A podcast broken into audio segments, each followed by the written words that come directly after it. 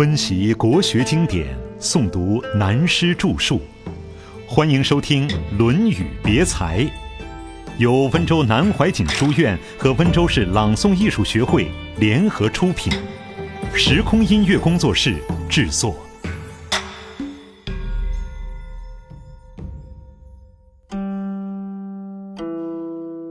朋友之道，下面转入另一个气势。看来虽在讲普通朋友之道，事实上与本篇的政治哲学和用人行政都有关联。孔子曰：“益者三友，损者三友。有直，有量，有多闻，益矣；有偏僻，有善柔，有偏佞，损矣。”这是我们中国人所熟悉的话。有直，有量。有多闻是有注意的朋友，第一种有直是讲直话的朋友，第二种有量是比较能原谅人、个性宽厚的朋友，第三种有多闻知识渊博的朋友。孔子将这三种人列为对个人有注意的朋友。另外，在朋友中对自己有害处的三种，第一有偏僻，就是有怪癖脾气的人。有特别的嗜好，或者也可说软硬都不吃，使人对他觉得有动辄得救之难的朋友。第二，友善柔，就是个性非常软弱，依赖性太重，甚至一味依循迎合于你。你要打牌，他也好；你要下棋也不错；你要犯法，他虽然感觉不对，也不反对，跟着照做不误。用现代语来说，等于是娇妻型的朋友，可以说是成事不足，败事也不足。第三，有偏佞，这种人更坏，可以说是专门逢迎凑合的拍马屁能手，绝对是成事不足，败事有余的家伙，特别要当心。从表面文字上看来，这节完全在说有道，其实扩而充之，以广义来讲。所谓君臣之际，领导人与干部之间，规规矩矩的讲，应该都属于有道相处才对。历史上创业的集团主从之间，大都是有道相处。等到严格分歧君臣主从的时候，也就是快要走下坡路了。天下事固然如此，个人的事业又何尝不如此？皇帝与臣子以朋友相交的例子太多了。像唐太宗与虞世南、魏征等，像宋太祖经常微服夜行到赵普家去喝酒闲聊，在有量这方面，唐太宗和房玄龄这些人都是这样。不但皇帝谅解他，他也谅解皇帝。在文学上，唐代的诗最好，就因唐太宗的诗好，等于他提倡的。可是当虞世南死后，唐太宗认为已失去诗学上的知己，就不再作诗了。虞世南也是有名的书法家，和唐太宗一同起来的干部，是早年的秘书长，后来也是大臣。因此，我们可以看到历史上任何一个新兴时代，领导人与干部之间几乎都是有道相处。又如清代的乾隆，我们推开民族观念不讲，只看他的政治作为，在历史上是很可观的。一般史学家认为，清初时代的成就超越了汉唐。最有名善说笑话的纪晓岚，就是乾隆时代的名臣。他们君臣之间即有道相处。我们都知道叫老头子的故事。有一个大热天，翰林院的人热得受不了，通通脱光衣服聊天。纪晓岚人胖，更赤了脖。这时，乾隆突然便服到翰林院找大家聊天。远远被发现，大家一哄而散。纪晓岚有深度的近视眼，一下子摸不到衣服，也没地方躲，就钻到桌底下去。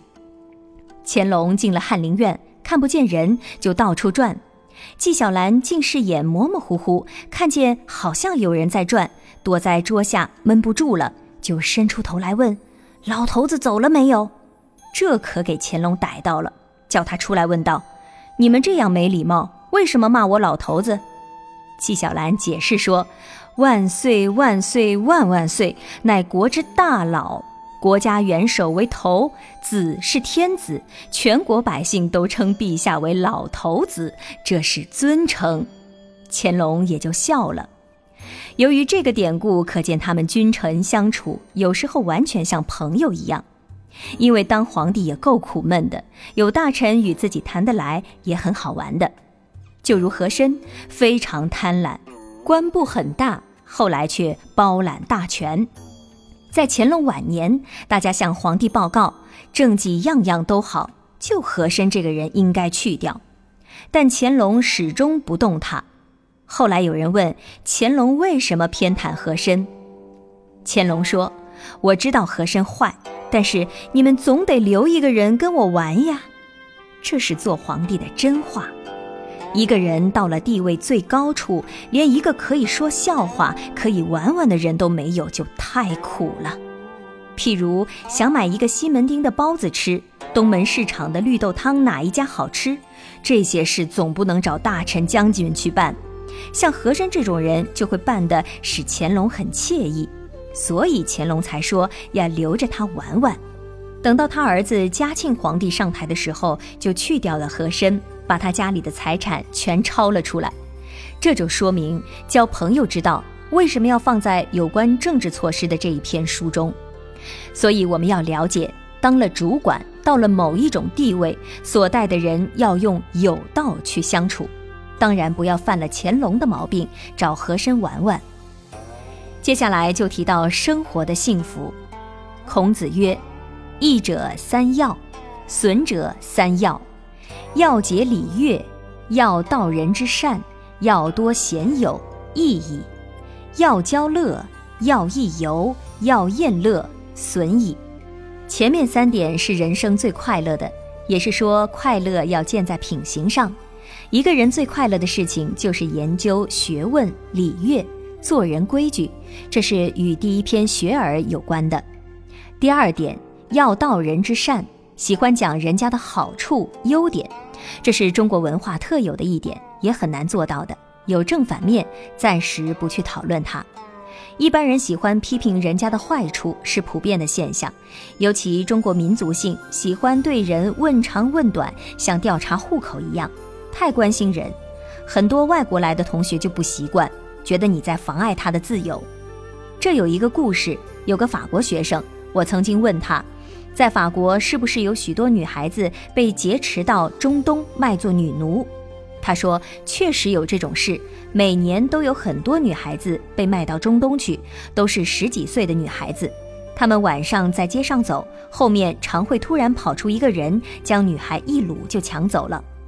我问他这情形如被别人看见怎么办？他说：“老师这句话问对了。我初到中国来的时候所不喜欢的事，现在很习惯。中国人在街头讲话多站片刻，就有第三者围拢来打听是什么事。一只死老鼠会有一大堆人围着看。西方人没有这一套，各走各的路。”他们两人打架是他们的自由，与别人无关，所以女孩子被抢走是他们两人的事，别人不知道这两人干什么，根本不管就走了。我再问他：“你们的治安人员呢？”他说：“过去中国有句成语，什么天下乌鸦。”我笑了，不接他的下文。这是真实的事。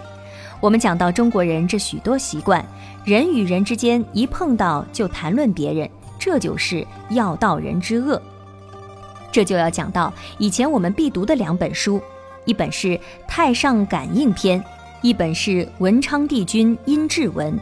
这两本书，中国过去读书人为了功名，第一要隐恶扬善，朋友有错误要关起门来劝，在外面总是替人掩盖丑恶的事，这是道德。但是只是过去争取功名的教条，人的习惯并不是这样，而是喜欢道人之恶。所以应该培养道人之善的乐趣，尤其朋友之间谁无短处，但要多讲别人的长处。宋代的名宰相王曾就能做到。善扬宫廷，归过私事是必要的修养。一个成功的人物在修养上自有他的长处，就是现在数十年来看到各界成功的朋友都各有他们的长处。所以这一节提出道人之善是真正的好处。要多贤友，好朋友多有益处，实在有道理。在我个人经验认为，读万卷书，行万里路，还要交万个朋友。常和有人谈笑，他们问我知识哪里来的，我告诉他们，只是朋友多一点，随便闲谈中就得了学问。要多贤友这句话是大有道理，要交贤友，我是主张多有的，不交朋友不能了解人情世故。但今日社会交朋友，第一要钱，要仗义疏财，我们穷小子颇不容易。向孔子提出来三件人生有益的乐事。但据我的观察，这三句话和天生的个性有关。有些人看到这几句话便生反感，因为他不喜欢交朋友。其实这些并非教条，只是经验之谈而已。下面讲到有损的要，第一是喜欢享受，爱好奢侈夸张的交乐，包括争歌选色、纸醉金迷、玩弄酒肉之乐。要一游就是喜欢不正当的娱乐。任性放纵，包括打牌、吸麻烟等；要宴乐，包括好吃好玩，这都是生活中对自己无益的作乐方法。这是三点有损的娱乐活动，并非康乐活动。说话难，难说话。孔子曰：“事于君子有三千，言未及之而言，谓之躁；言及之而不言，谓之隐。”未见颜色而言，谓之古。这是孔子讲做人处事的道理。讲事于君子有三千，如部下对长官，后辈对前辈，臣子对皇帝，都可以说是事于君子。事实上，朋友之间也同此理。孔子说，这中间有三个大毛病：第一是为了表现自己，爱出风头，还没有轮到你说话的时候就说话，这是躁，修养不够。第二是应该讲话的时候怕负责而不讲，这种人太阴私，叫做隐也不好。还有讲话的时候，对团体而言要观察环境，对个人要观察态度。对方正在烦恼痛苦的时候，而去和他讲得意的事，或是去讨论重大问题，一定得不到好结果。这叫做鼓，等于自己没有眼睛看不清楚。譬如过去外交界办外交都在宴会上，清末政治腐败的时候，工商业或政治买卖都在妓院里办交涉。例如北洋政府时期，袁世凯与曹锟会选的那个阶段，有人在北京妓院里看到一个署名“沧海道人”的感事诗，其中警句很多，他口头念给我听。事隔多年，可惜我也忘了，到现在还记得其中有一首说。燕市谁收郡谷财？昭王爱事亦堪哀。缠头一掷中人产，浪铸黄金做债台。这是何等伤心国事的话！北洋政府靠借外债来做政治买卖，结果那些发了选举财的大爷们又把钱花在妓院中去。所谓缠头一掷千金，已过中产人家的花费，结果是国民背上外债，永远还不清。现在没有妓院，就在酒家、舞厅。不但中国如此，外国也是这样。过去日本许多大的外交活动都在艺妓院里进行，现在则多在高尔夫球场。所以现在当外交官，这些东西都要会玩，等于当年在麻将桌上解决问题。由这些事实来看，就知道孔子实在深通人情世故。无论是规劝人家也好，有所建议也好，提出请求也好，谈事情一定要先看颜色。当然，看人颜色说话的办法，用在坏的方面就非常坏。佛曰：不可说，不可说了。